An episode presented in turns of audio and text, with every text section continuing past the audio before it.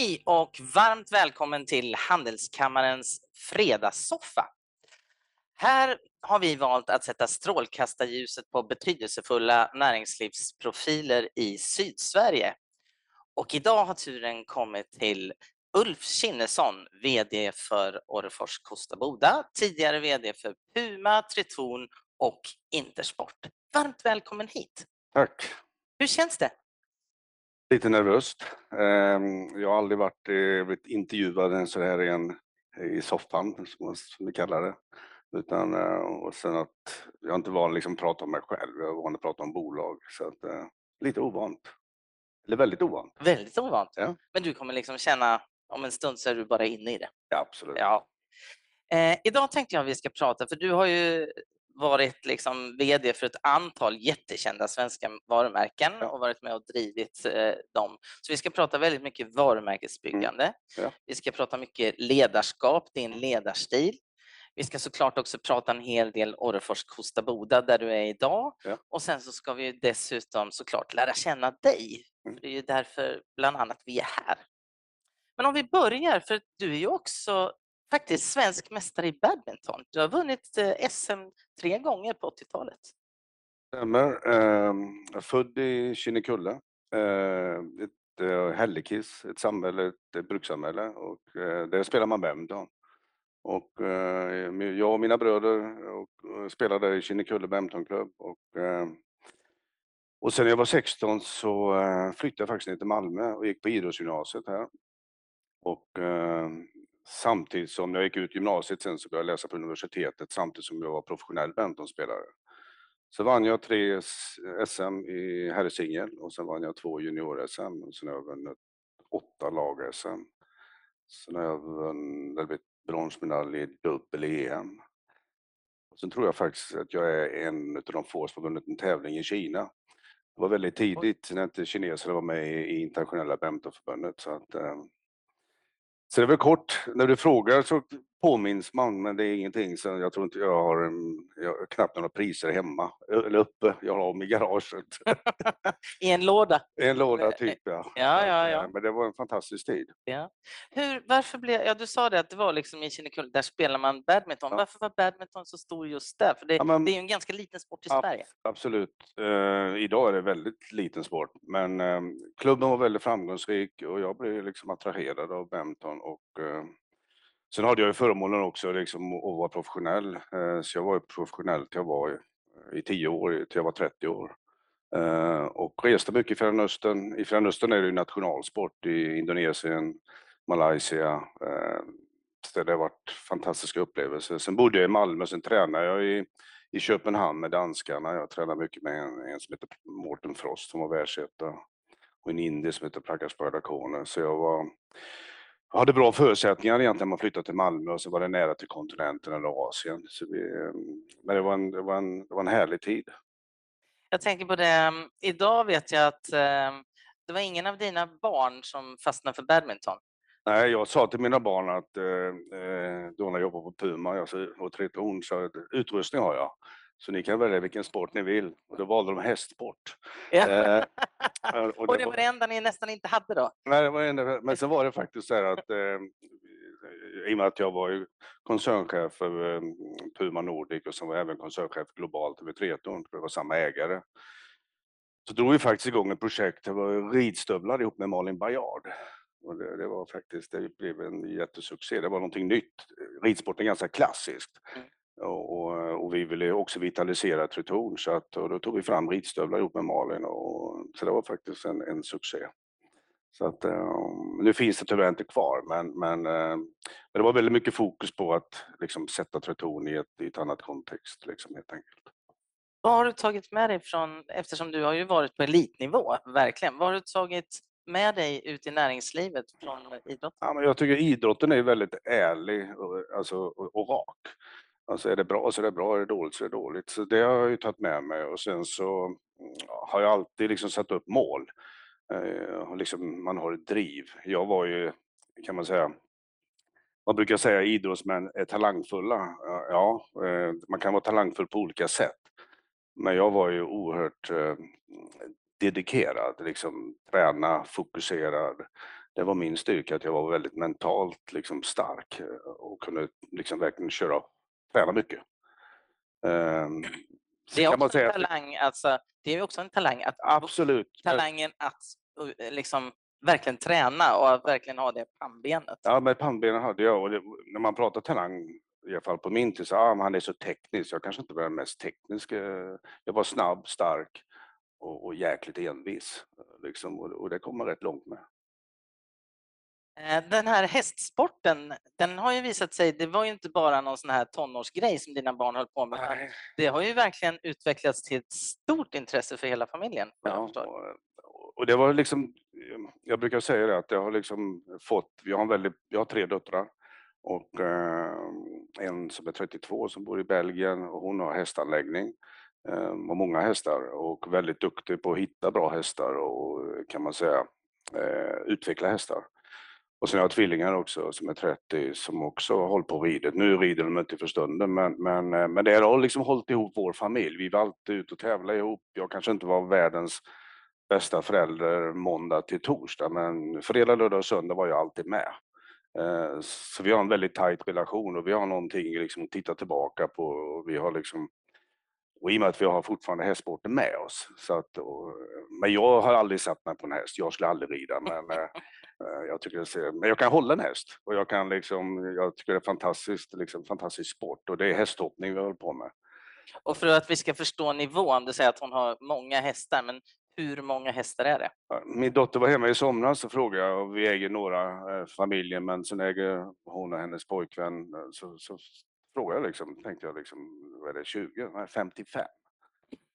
Så det har gått snabbt. Ja. Och hon har ju även samarbetat väl med Peder Fredricson. Och, ja, vi har haft en häst som, som Peder faktiskt har ridit, som ett eh, H M-kille från Bosran eh, som såldes i fjol. Så att, eh, min dotter är väldigt duktig på att hitta bra hästar, har bra öga för det. Och både Malin Baryard och Peder liksom känner mycket väl till min dotter, och vi samarbetar lite med henne bland, mellanåt.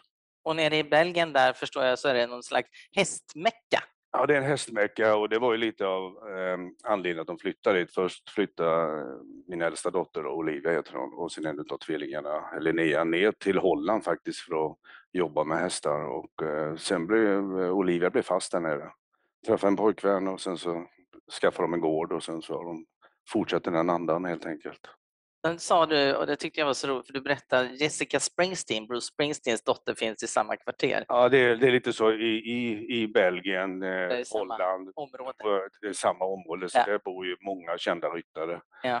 eh, som de liksom träffar och samarbetar med helt enkelt. Och det roliga var när du sa det här, så tänkte jag så här, du är ju sjukt lik Bruce Springsteen själv. Och så, så, jag så, när jag sa det till dig i morse så sa du att ja, det är, alltså jag var inte den första som hade sagt det heller. Nej, jag var på Bruce Springsteen-konsert i Göteborg, så var det någon som påpekade det, och det tar jag som ett väldigt fint komplement. Ja, det ska du ju absolut göra. Eh, när jag googlade på dig, Ulf eh, Kinneson badminton, så fick jag inga träffar, så tänkte jag så här, har han lurat mig liksom? Hittar han på? Men det visade sig att du hette ju inte Ulf Kinneson. Nej. Det, det, det finns en lång historia, men jag ska försöka göra den kort. Eh, jag heter Ulf Johansson, eh, född Johansson givetvis, mina föräldrar. Och sen var jag med i juniorlandslaget, så var vi två som hette Ulf Johansson. Ulf Johansson ett, Ulf Johansson två. Och så var jag från Kinnekulle, och jag är väldigt stolt över min hemma, där jag är född, Kinnekulle helt enkelt. Och för många som började kalla mig Kinne. Och... Eh, Och så var det många som sa, jag skulle inte byta till Ulf Kinne. Liksom. Nej, det kan jag inte göra. Liksom. Jag kan inte åka hem till liksom, Hällekis eller Kinnekulle och säga att jag bytt namn. Det funkar liksom inte för mig. Men eh, både efter min karriär så var det många, så även mina föräldrar sa, ja, men så blev det Kinneson. Så det är jag och mina barn som heter Kinneson. Så att... Eh... Ja, fint. Mm. Det låter faktiskt inte taget, utan... Nej, det men det var, jag tycker Kinneson blev väldigt bra. För ja. Att, och, och, Son av Kinne. Ja, precis. Ja, mm. ja perfekt. Eh, du var ju vd för Puma och eh, sedermera Tretorn i hela tjugotre år. Mm. Vad tar du med dig från den tiden? Vad hade ni för utmaningar? Vad hade ni för eh, framgångar? Ja, det var ju det var en fantastisk resa. Och liksom, eh, från, jag hade ju liksom... tur. Man ska ha tur bland annat. Att när jag var idrottsman så, eh, så hjälpte jag faktiskt, jag var sponsor av Tretorn. Och då hjälpte jag Tretorn att utveckla racketskor, och sen samma ägare som ägde Tretorn hade hit mot köpte Puma. Och så var jag civilekonom, så att när jag slutade, jag bestämde när jag var tjugosex att när jag var trettio ska jag börja idrotta. Eller förlåt, ska jag sluta idrotta och börja jobba. Och, och då hade jag tur att liksom det dyker upp en möjlighet i, egentligen i Puma. Och jag kom in i en fas där Puma var globalt omsatt fem miljarder och förlorade pengar.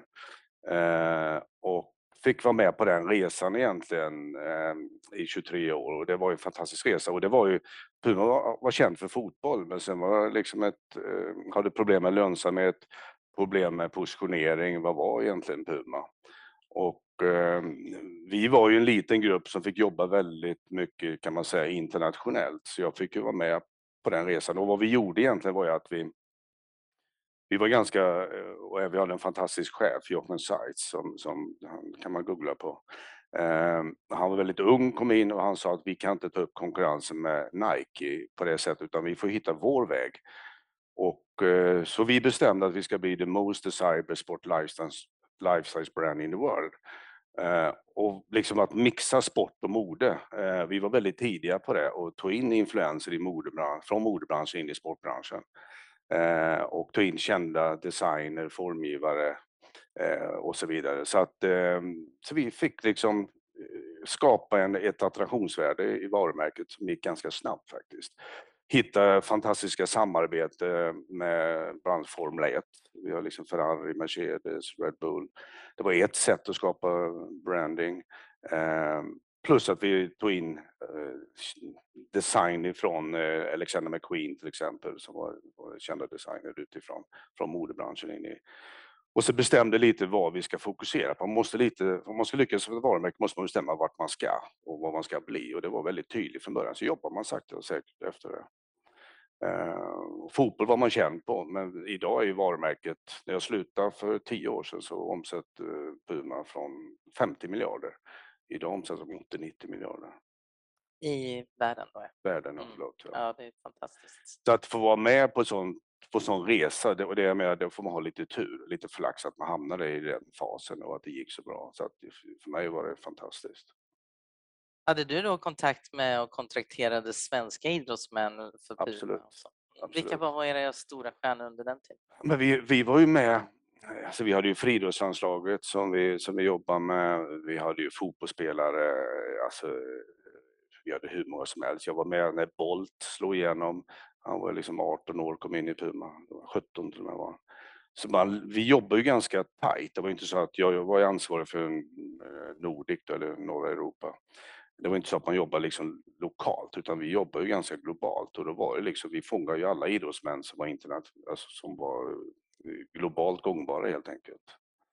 Så att jag jobbar mycket med idrottsmän, träffar många idrottsmän, och eh, men sen när man väl träffar dem, liksom, alla är liksom, det är, det är liksom, de är, det är vanliga människor. När har du blivit mest starstruck? Jag, jag har aldrig blivit så starstruck, jag har inte tänkt så, utan det är liksom så efteråt, jag, jag reflekterar på en sak, det var bland annat Eh, jag kom på det nu. Eh, en kille som heter Jonathan Edwards som slog världsrekord på tre steg. Och, eh, det var V M i Göteborg och jag hjälpte honom. Vi hade ju både Linford Christie, Merlene Ottey, Jonathan Edwards. Vi hade fantastiska idrottsmän.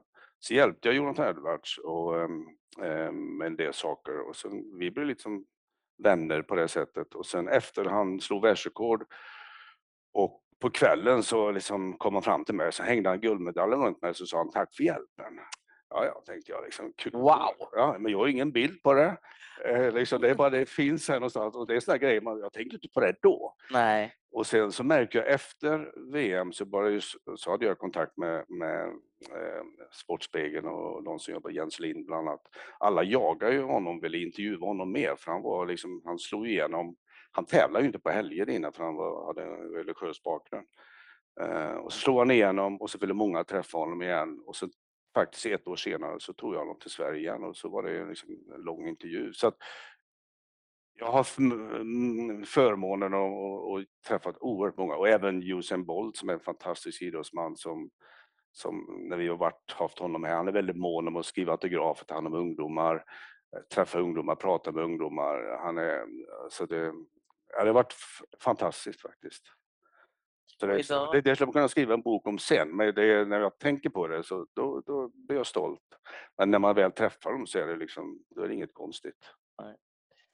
Eh, sen lämnade du ju Puma sådär flux flux. Där möttes din och min historia lite grann. För det var ju min chef som raggade dig till Intersport. Min dåvarande chef. Ja, ja. Det, det var ju många som, och detta är tio år sedan, eh, tjugotretton lämnade jag Puma. Och det var ju många som reagerade på hur kan jag lämna Puma. Jag, även internt, eh, de bearbetade mig i tre dagar att jag inte skulle lämna. Men jag var ganska färdig. Jag drivs rätt mycket av energi och passion. Liksom. Passion hade jag fortfarande för Puma. Jag hade inte riktigt den energin. Att jag hade varit där så länge och kände att liksom, jag vill ha en ny, en ny utmaning helt enkelt. Och, och då dök det upp det här med Intersport. Som, och det är en bransch, detaljhandeln, som har det tufft. Nu har de tufft igen. Eh, och, men jag ville vara med och, och liksom lära mig mer av andra sidan. Jag var ju liksom leverantör då på Puma till Intersport och sen kände jag många ägare och sen din tidigare kollega övertalade mig också att jag skulle börja där och han var min ordförande. Just det, och det var Lars Ljungel som var vd för Sparbanken Öresund. Ja, väldigt bra och ordförande, ordförande i ja. Intersport. Så jag hade ett, ett treårsavtal där och mitt jobb där var egentligen att göra det lönsamt, sälja för att man hade misslyckats med en centralisering. Att man, det var tufft i detaljhandeln, man var tvungen att liksom få liksom mer en central hantering av hela Intersport. Så att, det gjorde jag det. Gick det, var det bra? Det gick bra, vi lyckades. Mitt uppdrag var att göra lönsamt. Vi fick en liten lönsamt, vi sålde det. Och, sen så, och jag var där i tre och ett halvt år. Vi hade ett avtal på tre år. Så att, och sen hamnade du på Orrefors Kosta Boda. Hur ja. gick det till? Ja, det var en bra fråga. Efter jag hade slutat på Intersport så visste jag inte riktigt vad jag ville göra. Och eh, Torsten då, som jag känner så gammal, Torsten Jansson, som är ägare eller huvudägare New Wave. Han frågade om jag inte kunde jobba med honom och eh, jobba för honom. Och, eh, men jag var liksom, det, det tog en stund innan jag landade i det. Och, eh, eh, så vi träffades och diskuterade och eh, Och i början hade jag en central roll. Jag jobbade egentligen med alla bolag. Jag satt i tjugotre styrelser. Och, och det var ju intressant. Men samtidigt så har jag liksom, jag är lite för operativ. Att lite så ibland när man sitter i en styrelse. Jag känner mig att jag satt lite på läktaren. Och jag vill liksom ha någonting mer konkret som man kan påverka. Så, att, så vi bestämde efter ett, drygt ett år att, att för då hade jag en central roll, jag skulle utveckla all, alla typer av business. Men efter ett år så bestämde vi att jag skulle hjälpa gå in mer i destinationen i Kosta. Och sen när jag väl kom dit så, så var jag ordförande i Orrefors Kosta Boda först. Och sen så insåg vi alla att glasriket är ju, och glaset och hela Orrefors Kosta Boda är, liksom, det är ju Sveriges industri och kulturhistoria. Så vi måste liksom fokusera på att sätta det först och göra det. Göra det mer, bygga det för framtiden helt enkelt. Och det är ju en av de mest ikoniska varumärkena i Sverige, precis som du nämnde innan. Men ni startade redan, vad var det, sjuttonhundrafyrtiotvå. Så det är ett oerhört fint gammalt svenskt varumärke som du nu förvaltar. Känner du liksom historiens vingslag? Absolut. och, och liksom ansvaret att ta det här vidare in i framtiden? Jag eh, gick ju in, för jag, det var liksom så här att jag gick in i hyttan i produktion och sen liksom blev jag bara förälskad i glas. Kan ju egentligen ingenting om glas. Men liksom hantverket, det är en gammal produktion, eh, kunskapen som fanns där. Det var liksom, man blir förälskad liksom. Och, och, och, och sen två fantastiska varumärken som jag kommer tillbaka till strax. Men det, jag känner ju också ett ansvar, ett stort ansvar för att inget jättestort bolag, vi omsätter med liksom totalt kanske fyrahundrafemtio miljoner totalt sett. Med, vi har dotterbolag i U S A, sextio miljoner, sen har vi Sverige drygt trehundra och sen har vi lite business runt om i världen. Men när jag träffar och många när, från näringslivet och, liksom, och berättar vad jag gör så tycker de liksom, tar de i hand på den och säger lycka till, du har ett väldigt stort ansvar. Och då blir jag ofta påminna om att detta är Sveriges kultur- och industrihistoria. Och sen är det så att jag själv född i ett brukssamhälle. Och det tänkte jag inte på först. Men sen när man kommer till Kosta, det är ett brukssamhälle. Och jag tänk, ser ju inte på mig på något speciellt sätt. Utan jag kom dit, men jag insåg att alla hade ju väldigt mycket koll på mig. Eh, och, eh, och liksom att man kommer dit, och det är väldigt viktigt för de som bor där. De har sina liv där. Eh, och vi har en produktion där. Vi är liksom hundrasjuttio anställda. Vi har ju... kan säga hundra personer bor i, i, i porten som jobbar för oss. Så att det känner jag av att det här liksom, Puma kunde jag lämna för jag visste på någon, att det fanns liksom en, en succession. Liksom. Här måste man, mitt jobb är egentligen att sätta varumärkena för framtiden. Eh, och eh, mitt jobb är egentligen att, när jag, jag tog det här jobbet så, så funderade jag väldigt mycket på liksom, var är vi? Och framförallt vart vi ska. Det tycker jag är det viktigaste när man bygger varumärken. Man måste bestämma att man, hit ska vi. Och så var det två varumärken som var ganska ihopblandade. Eh, Orrefors är från arton nittioåtta, Kosta från sjutton fyrtiotvå och sen så slog man ihop med Kosta Boda. Eh, tjugohundratalet, tio någonting. Eh, så vi har två fantastiska varumärken som vi egentligen jobbar ganska hårt med att positionera. Att liksom, vad är Orrefors? Det är liksom det rena glaset kan man säga. Det är lite mer det är strikt och elegant. Eh, och sen Kosta Boda är ju kan man säga mycket mer färg. Vi har konsten ligger i Kosta Boda och sen lite mer lifestyle. Så vi går man in på våra hemsidor idag, orrefors punkt se respektive kostaboda punkt se, så ser man en klar skillnad på det. Jag är blivit ännu mer passionerad och ser möjligheterna i det idag. För tittar man på liksom trender framåt så är ju hantverk är ju superintressant. Design och inredning. Vi var väldigt fokuserade på glas och porslin. Vi har flyttat oss in och mycket mer design och inredning. Eh, och att det är liksom materialet är ju det är sustainable, det är hållbart, det, det, det är sand. Kalk och lite soda och lite så. Sen är vi energikrävande men, men vi har liksom materialet och, och vi tittar ju på liksom framtidens behov liksom. Det, liksom. Och det är inte så idag att ungdomar köper serviser liksom, i det, på det sättet. Nej, för det hade jag som en fråga. Är det fortfarande så att farmor och mormor kommer och sparar på... Jag fick ju chateau till exempel. Ja, ja, av mina föräldrar och farmor och ja. Alla så. Mm. Ja, men, men, men vi, vi ser ju, det finns ju, eh, man säger dagens ungdom, de bor ganska, det har ju varit urbanisering, man flyttar till städer, man bor ganska trångt. Det finns ju inte ett utrymme för ett vitrinskåp. Så att köpa hela serviser har ju minskat bland unga människor. Men samtidigt så tittar vi, vi tar ju fram produkter som är mer, kan man säga, multifunktionella. Eh, att vi har glas som man kan använda till olika drycker. Eh, så vi försöker följa trenden. Sen finns det givetvis de som samlar på glas fortfarande. Men, men att köpa hela serviset, den, den trenden har minskat. Jag bodde på Clarion Post i Göteborg för ett tag sedan. Ah, ja. Där har ni ju en riktig masterpiece store. För hela, hela receptionsdisken cool. Är ju från, är det Kosta eller Orrefors? Orrefors, det är egentligen det är Lena Bergström som har gjort den. Ja, som är en magnifik pjäs. Gör ni sånt också fortfarande? Vi gör ju... Om man kommer till glashotellet i Kosta så är ju det en glasupplevelse. Det finns ju, vi gör ju installationer.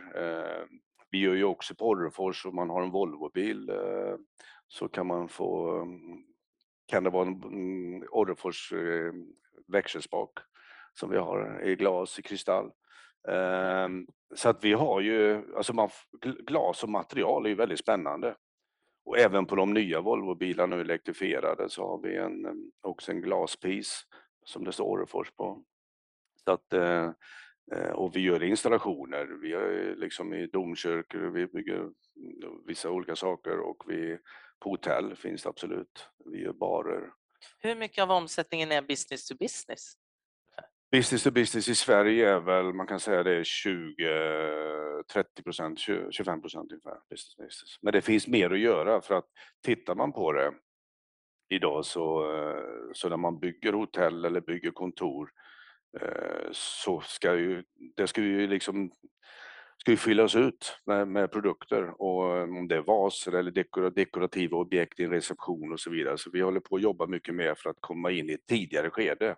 Och då ska man ju helst nå, komma in på i arkitektstadiet liksom redan. Så vi håller på att se över det. Vi tror att det finns mycket mer att göra där. Jag kan ju direkt se en koppling, för man tänker liksom gå från idrott till glas, hantverk, konst som mm. det ju faktiskt är. Mm. Vad är liksom likheten? Men du sa det själv innan också, det här på Puma så jobbar ni ju mycket med designers. Mm. Och det gör ni ju även här. Känner du igen dig i det, liksom det tänket? Är det samma, eller det här är något helt annat eftersom det här är mer konstnärligt? Liksom? Ja, men det, det, det är ju egentligen, det är, det är, produkten är ju annorlunda, men det är ju samma tänk att ska man överleva idag så måste man ta position, man måste bestämma återigen vad man ska bli. Eh, och ofta är ju, man brukar ju säga att antingen så är det entry price eller så är det premium. Och vi har två premium varumärken som vi positionerar eh, då på olika sätt. Eh, så det, det jobbar vi efter. Liksom. Så att, och, och vi tar ju in, eh, vi har ju, har ju många liksom, konstnärer formgivare som jobbat med oss länge. Vi har ju tagit in en hel del nya formgivare och konstnärer också, så att vi måste ju tänka på succession. Och Bertil Wallin som vi firar sextio år med, som är en fantastisk personlighet, åttiofem år. Och vi har haft utställning nu på N K i Stockholm och sålt väldigt bra, och så nu ska han vidare till New York och utställning på Corning Museum. Och sen kommer han väl hem till Kosta och har sin utställning där absolut. Nu senare i höst. Absolut. Det ska jag absolut. Ja, det måste vi göra. Ja. Så, men vi, vi jobbar ju hårt, och vi, vi gjorde faktiskt så. Bertil var ju gift med Ulrika Hydman Wallin, så hon gick ju bort för fem år sedan. Och när jag började för fyra år sedan drygt så drog vi igång ett stipendium med Ulrika Hydman Wallins anda, där vi är medsponsor, och familjen Wallin och även Robert Weils stiftelse. Så vi utser varje år en stipendiat som vi, som vi ger pengar och möjlighet att komma till oss och utveckla produkter. Så att successionen är superviktig för oss, och vi har ju, jobbar ju med Åsa Jungnelius, är också en sån här ung stark kandidat framåt, och även Hanna Hansdotter. Åsa Jungnelius fick ju pris nu, eller vi fick pris, vi har utvecklat en produkt som heter Crackle. Så vi fick en Red Dot-utmärkelse. Det är som att vinna en Oscars i designvärlden, och den fick vi best of the best. Så det var prisutdelning i Tyskland för innan sommaren. Så att produkt, alltså vi kan ju bestämma vad vi ska bli, men innehållet i varumärket är ju superviktigt. Det var ju samma sak med Puma. Att, alltså, jag kan ju säga någonting som låter bra, men du måste, produkterna måste motsvara förväntningarna. Så. Vad är själva kärnan? Vad är liksom värdegrunden i de två varumärkena? Då tar det en timme, men jag får ta den snabba varianten. Men mm. tänk så här att Orrefors är ju den historiken man hade. Man slog igenom nittonhundratjugofem på världsutställningen i Paris med Simon Gate och så vidare. Och, och det är ju liksom ett strikt och väldigt elegant varumärke, och bygger på en, en skandinavisk design. Och skandinavisk design är ju ett begrepp som, är, som myntades egentligen tjugofem efter världsutställningen. Och vi försöker hålla det väldigt liksom strikt och elegant, och samtidigt så måste man ju utveckla produkterna i liksom idag ett modernt uttryck. Men det, det är lite lättare att hålla ihop. Problemet vi har haft är egentligen med Kosta Boda, att vi har varit väldigt otydliga där, och så det har vi försökt att samla ihop, och liksom vad är Kosta Boda, och här har vi mycket mer färg, här tar vi ut svängarna mycket, det är mycket mer modigt varumärke och lite mer mot lifestyle. Så att här har vi fått en, på Kosta Boda känns som att det har vi landat väldigt väl, för det har gått ner, nu har vi en stark uppgående kurva på Kosta Boda. Men om man går in på hemsidan så ser man ganska tydligt också ett bildmaner, och många gånger är det mer att säga nej till liksom, det är lätt att komma upp med produktidéer, men man måste hålla ihop varumärket liksom, så man inte blir för spretig. Och då tappar man ju identitet om man blir för spretig i ett varumärke. Så att, eh, jag har världens längsta prestation på det här. Ja. Men jag ska inte, jag ska, det tar vi en annan dag. Jag, tar vi en annan dag ja. Jag tänkte på det, för igår var det en, lansering, en stor lansering, ett Helsingborgsföretag som heter Morgan Madison som släppte en liten halv bomb kan man väl säga. Nej, men Henke Lundqvist har de ju tagit fram två olika dofter tillsammans med. Och det jag läste idag så var det ju så att själva parfymerna är i Orrefors tillverkade flaskor. Absolut. Så ni är underleverantör till den här satsningen då. Är det, och det är klart, det har varit mycket hysch-pysch runt det kan jag tänka mig. Ja, men det har det varit. Det har varit liksom konfidentiellt och vi, det är, vi har liksom Matti Rykkinen som har gjort cityglasen för oss. Den designen har vi tagit in på parfymflaskan. Så även när Henrik gör reklamfilmen där så fångar han ett glas i luften och det är ett cityglas. Eh, så att, men det är ju lite så vi försöker göra att, att eh, och det var lite den vägen, den erfarenhet jag har från Puma, att man hittar liksom spännande samarbete utanför det normala. Och vi har massa spännande grejer på gång. Eh, både du avslöjar något? Nej, det kan jag inte göra, men både när det gäller Orrefors Kosta Boda. För det, det gäller att skapa ett intresse i varumärken och jag tror att vår bransch, eh, design och inredning, jag tror att det finns mycket mer att göra där. Och vi vill bli ett spännande, spännande varumärken, att vi hittar på massa roliga samarbeten helt enkelt. Vi gjorde bland annat en sak med, och det var från min tidiga kontakt, kontakt med Kosta Boda med Sneakers and Stuff. Och de säljer ju liksom, de är världsledande och säljer sneakers. Och då gjorde vi, tog vi fram champagneglas, det var eh, tillverkade Kosta, det var med recyclable, alltså återvunnet glas. Eh, och man skulle då fira efter säsongen. Det var, det var en basketkorg vi byggde med glasen och vi släppte det bara på limiterade kanaler, men det såg det slut direkt. Och det var lite grilla marknadsföring i, från vår butik i New York, det var i Tokyo och, och även i Sverige och några ställen till. Så att det är lite så vi liksom, Orrefors Kosta Boda är väldigt känt bland människor som är liksom fyrtiofem till femtio uppåt. Men vi har en fantastisk möjlighet att börja prata med, med ungdomarna. För att de är väldigt intresserade av design och inredning. Och då måste vi liksom börja prata med dem i deras kanaler. Så att just nu har vi byggt upp en, vi har liksom satt varumärkena, vi har liksom satt en digital plattform.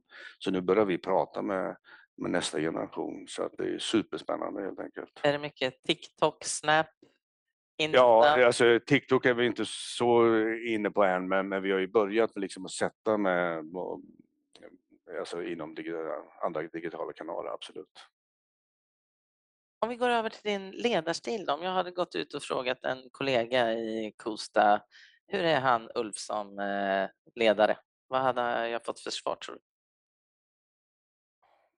Ja, det är svårt. Uh, ja, men jag tror att uh, jag har ganska sunda värderingar.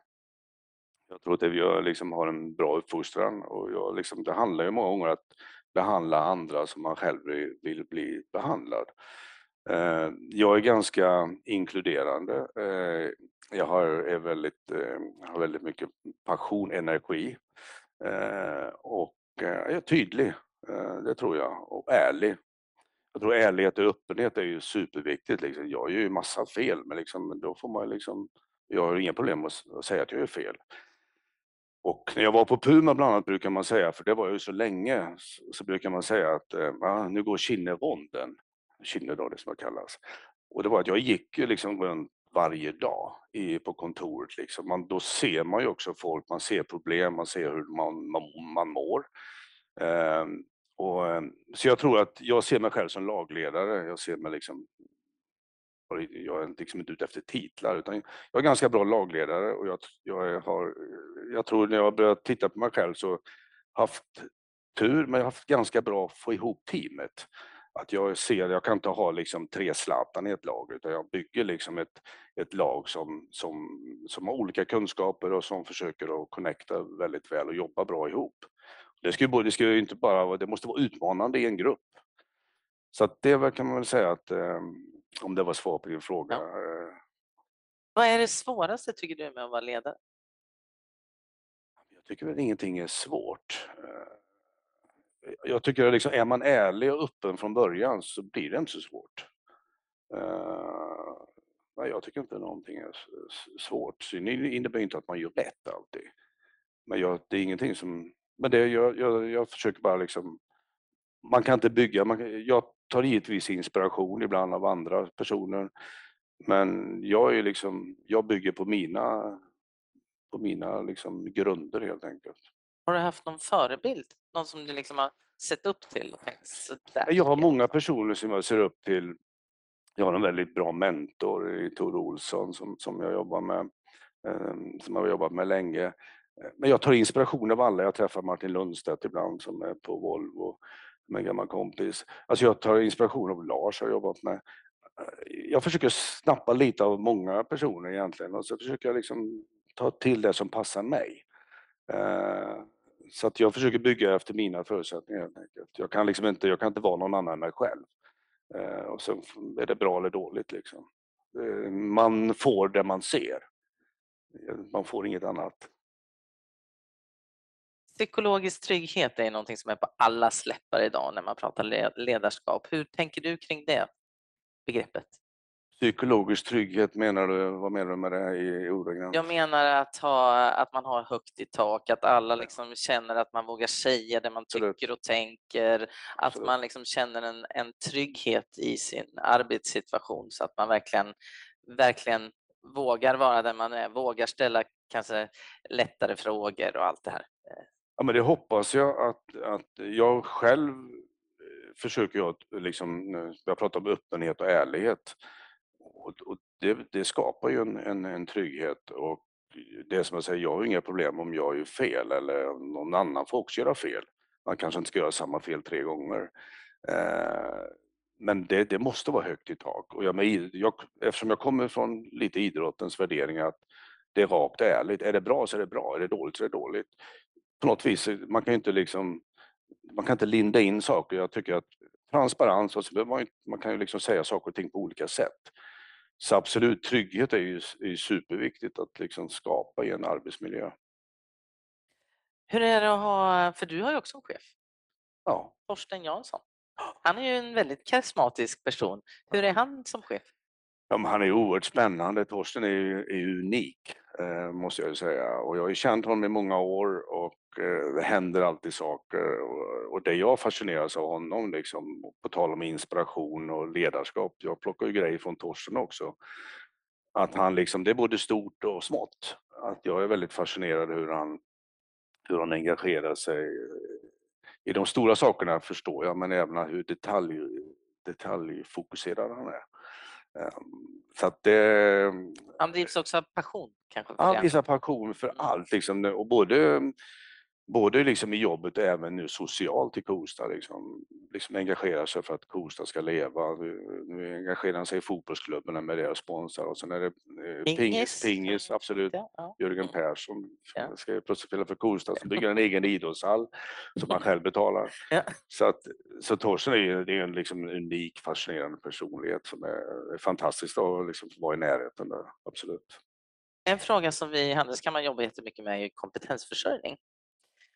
Hur gör man för att attrahera unga människor att bli glasblåsare? För det är ett väldigt annorlunda och speciellt hantverksyrke. Väldigt bra fråga och jag har väl inget superbra svar på det. Vi, vi jobbar ju med glasskolan och vi delar stipendium till glasskolan. Vi tar in lärlingar när det, när det finns möjlighet. Den ligger i... Nybro, Pukeberg. Nybro, Pukeberg, ja. Ja, just det. Uh, och, uh, och vi försöker, jag tror att det hänger lite ihop också att sätta varumärkena. Vi, vi märker nu när vi har liksom lyckats få lite starkare publicitet med Orrefors Kosta Boda att det blir mer intresse i glaset och hantverket. Och vi har, vi har ett väldigt viktig uppgift, det är liksom att det är inte många som vet att vi ens har tillverkning i Kosta. Uh, vi har faktiskt liksom sjuttiofem personer i produktionen där. Uh, Och det är det alla välkomna till. Eh, och vi måste liksom lyfta upp hantverket och då tror vi kan få ännu fler sökande. Men vi försöker plocka in så många vi kan och vi, vi, kom, vi har en utmaning där på sikt, absolut. För du är ju nästan lite som en cirkusdirektör tänkte jag på. För ni, du är ju liksom, det är ju inte bara glasbruket och det här utan det är ju ett galleri, Bruno Mattsson-salen. Mm, eh, det är ju också... outlet, massa butiker. Absolut. Det är ett parfymeri. Absolut. Eh, safaripark. Absolut. Och hotell och restaurang. Ja, ja. Många olika branscher liksom spänna över. Så, har du koll på alla? Nej. Nej. Men du har bra folk. Nej, jag, har, jag har koll på alla kan man nog säga. Men jag, jag, har, jag har inte kunskap för att, att kunna tillföra så mycket alla enheter. Jag är liksom involverad eftersom jag, Orrefors Kosta Boda är det stora, och jag sitter med i många av de styrelserna här uppe. Och vi är en liten grupp, inklusive Torsten, som jobbar väldigt mycket för att göra destinationen mer attraktiv, och vi kommer förhoppningsvis om ett antal månader ha en väldigt bra digital plattform där man kan se allting vi erbjuder, för vi erbjuder väldigt mycket mer än än någon vet. Så det finns fantastiska möjligheter där uppe. Att, och, och det är ju oerhört viktigt att hålla, fortsätta investera, och det har vi en väldigt stark ägare i Torsten. Han fortsätter investera i Kosta. Och vi kan göra det ännu mer attraktivt. Och vi tittar på, vi har ju glasvisningar, vi har guidade turer, vi är öppet varje dag i hyttan för att verkligen liksom lyfta fram glaset och lyfta fram hantverket. Och det kommer ju också bidra i sin tur att mer turister, men även och kanske att vi får mer unga människor intresserade av glasblåsning. Nu, några, nu är det bara snabba frågor och svar här, för nu har vi bara några minuter kvar. Har det redan gått så långt? Jajamän, jag sa ju det. Tjoff, så. Eh, vad, om du, vi har alltid ställt en fråga. Och det är så här, om du fick låna en egenskap i tjugofyra timmar som du idag inte har, vilken egenskap skulle det vara? Kunna sjunga. Kunna sjunga? Ja, spännande. Jag hade en som sa det, var, var elak, för det hade han aldrig varit. Så det var också, okay. Han ville bara testa hur det var. Vad gör du för att koppla av? Umgås med familj, ut och går, spela golf. Jag har rätt lätt för att bara slappna av. Senast lästa bok? Eh, du, det kan jag faktiskt knappt svara på. Jag läser inte så mycket böcker. Jag eh, läser, kan man säga, facklitteratur. Jag eh, lyssnar på poddar eh, och så vidare. Så jag, jag läser faktiskt, jag kommer faktiskt inte ihåg när jag läser senaste bok. Jag, jag liksom samlar in mycket information. Om du får tid över, vad gör du helst då? Så om, du? om du får tid över, vad gör du helst då? Om jag får tid över så jag är ute och går, mot, tränar, umgås med familj. Liksom. Vad är det mest wild and crazy du har gjort? Då? Jag har inte gjort någon sån där wild and crazy. Jag är nog rätt försiktig om det faktiskt. Tråkig. Ja, det tror jag ju inte. Fan, jag har gjort för crazy. Mina barn kanske jag tycker jag har gjort en del crazy, men jag kommer faktiskt inte på någonting. Nej. Tråkigt. Vad får du en kick av? Jag får en kick av utmaningar. Jag, liksom, det var ju lite det med när jag lämnade Puma att liksom, eh, gå till Intersport, fixa det. Liksom. Det går får jag energi av. Eh, och det var ju samma när jag gick in i glasbruket. Liksom. Det var något nytt, jag kan ju inte det här, men jag liksom, man kan ju lära sig. Men jag, vissa saker kan jag ta med mig. Så det, går jag, det får jag en kick av energi på. Vad är din största framgång? Största framgång? Den har nog inte jag haft än, tror jag. jag vet inte. Den väntar vi på alltså? Den väntar jag på. Ja, men en framgång som man reflekterat bak. Vi var ju utsett i Puma som bästa bolag i hela världen. Liksom. Det var väl en framgång. Att få dela det med hela teamet, liksom, det tycker jag var en framgång. Så att... Jag tycker att jag, det finns många delsegrar, jag försöker fokusera på liksom, lite fånga dagen, liksom. Man får vara glad för det som sker här och nu. Liksom. Så att, ja, jag har ingen direkt annan framgång jag tänker på. Om vi skulle avsluta med att du får möjlighet att göra en liten kort hisspitch. Varför ska man komma och besöka destination Kosta Boda? För att det är ju ett fantastiskt hantverk. Glaset är ju ett levande material. Eh, eh, alltså det, det, det tycker jag räcker. Alltså det är liksom att gå in i hyttan, att få se hantverket, glaset, hur man gör produkterna. Liksom, det tycker jag bara det. Och sen har vi ett fantastiskt glashotell eh, med alla dessa fantastiska produkter. Så att, eh, det tycker jag man ska göra. Ni har väl till och med i poolen att man kan liksom... Absolut, vi har konst i poolen. Konst i poolen, ja. Precis, glaskonst i poolen. Ja, ja. Häftigt. Fantastiskt stort tack för att du var här idag, Ulf. Tack. Spännande att prata med dig. Tack så mycket. Tack. Tack. Och tack alla ni som har suttit och lyssnat här på morgonen. Varmt välkomna till nästa fredagssoffa där vi ska få möta Carolina Faxe från TikTok. Vi återkommer med inbjudan. Ha en fortsatt riktigt trevlig helg!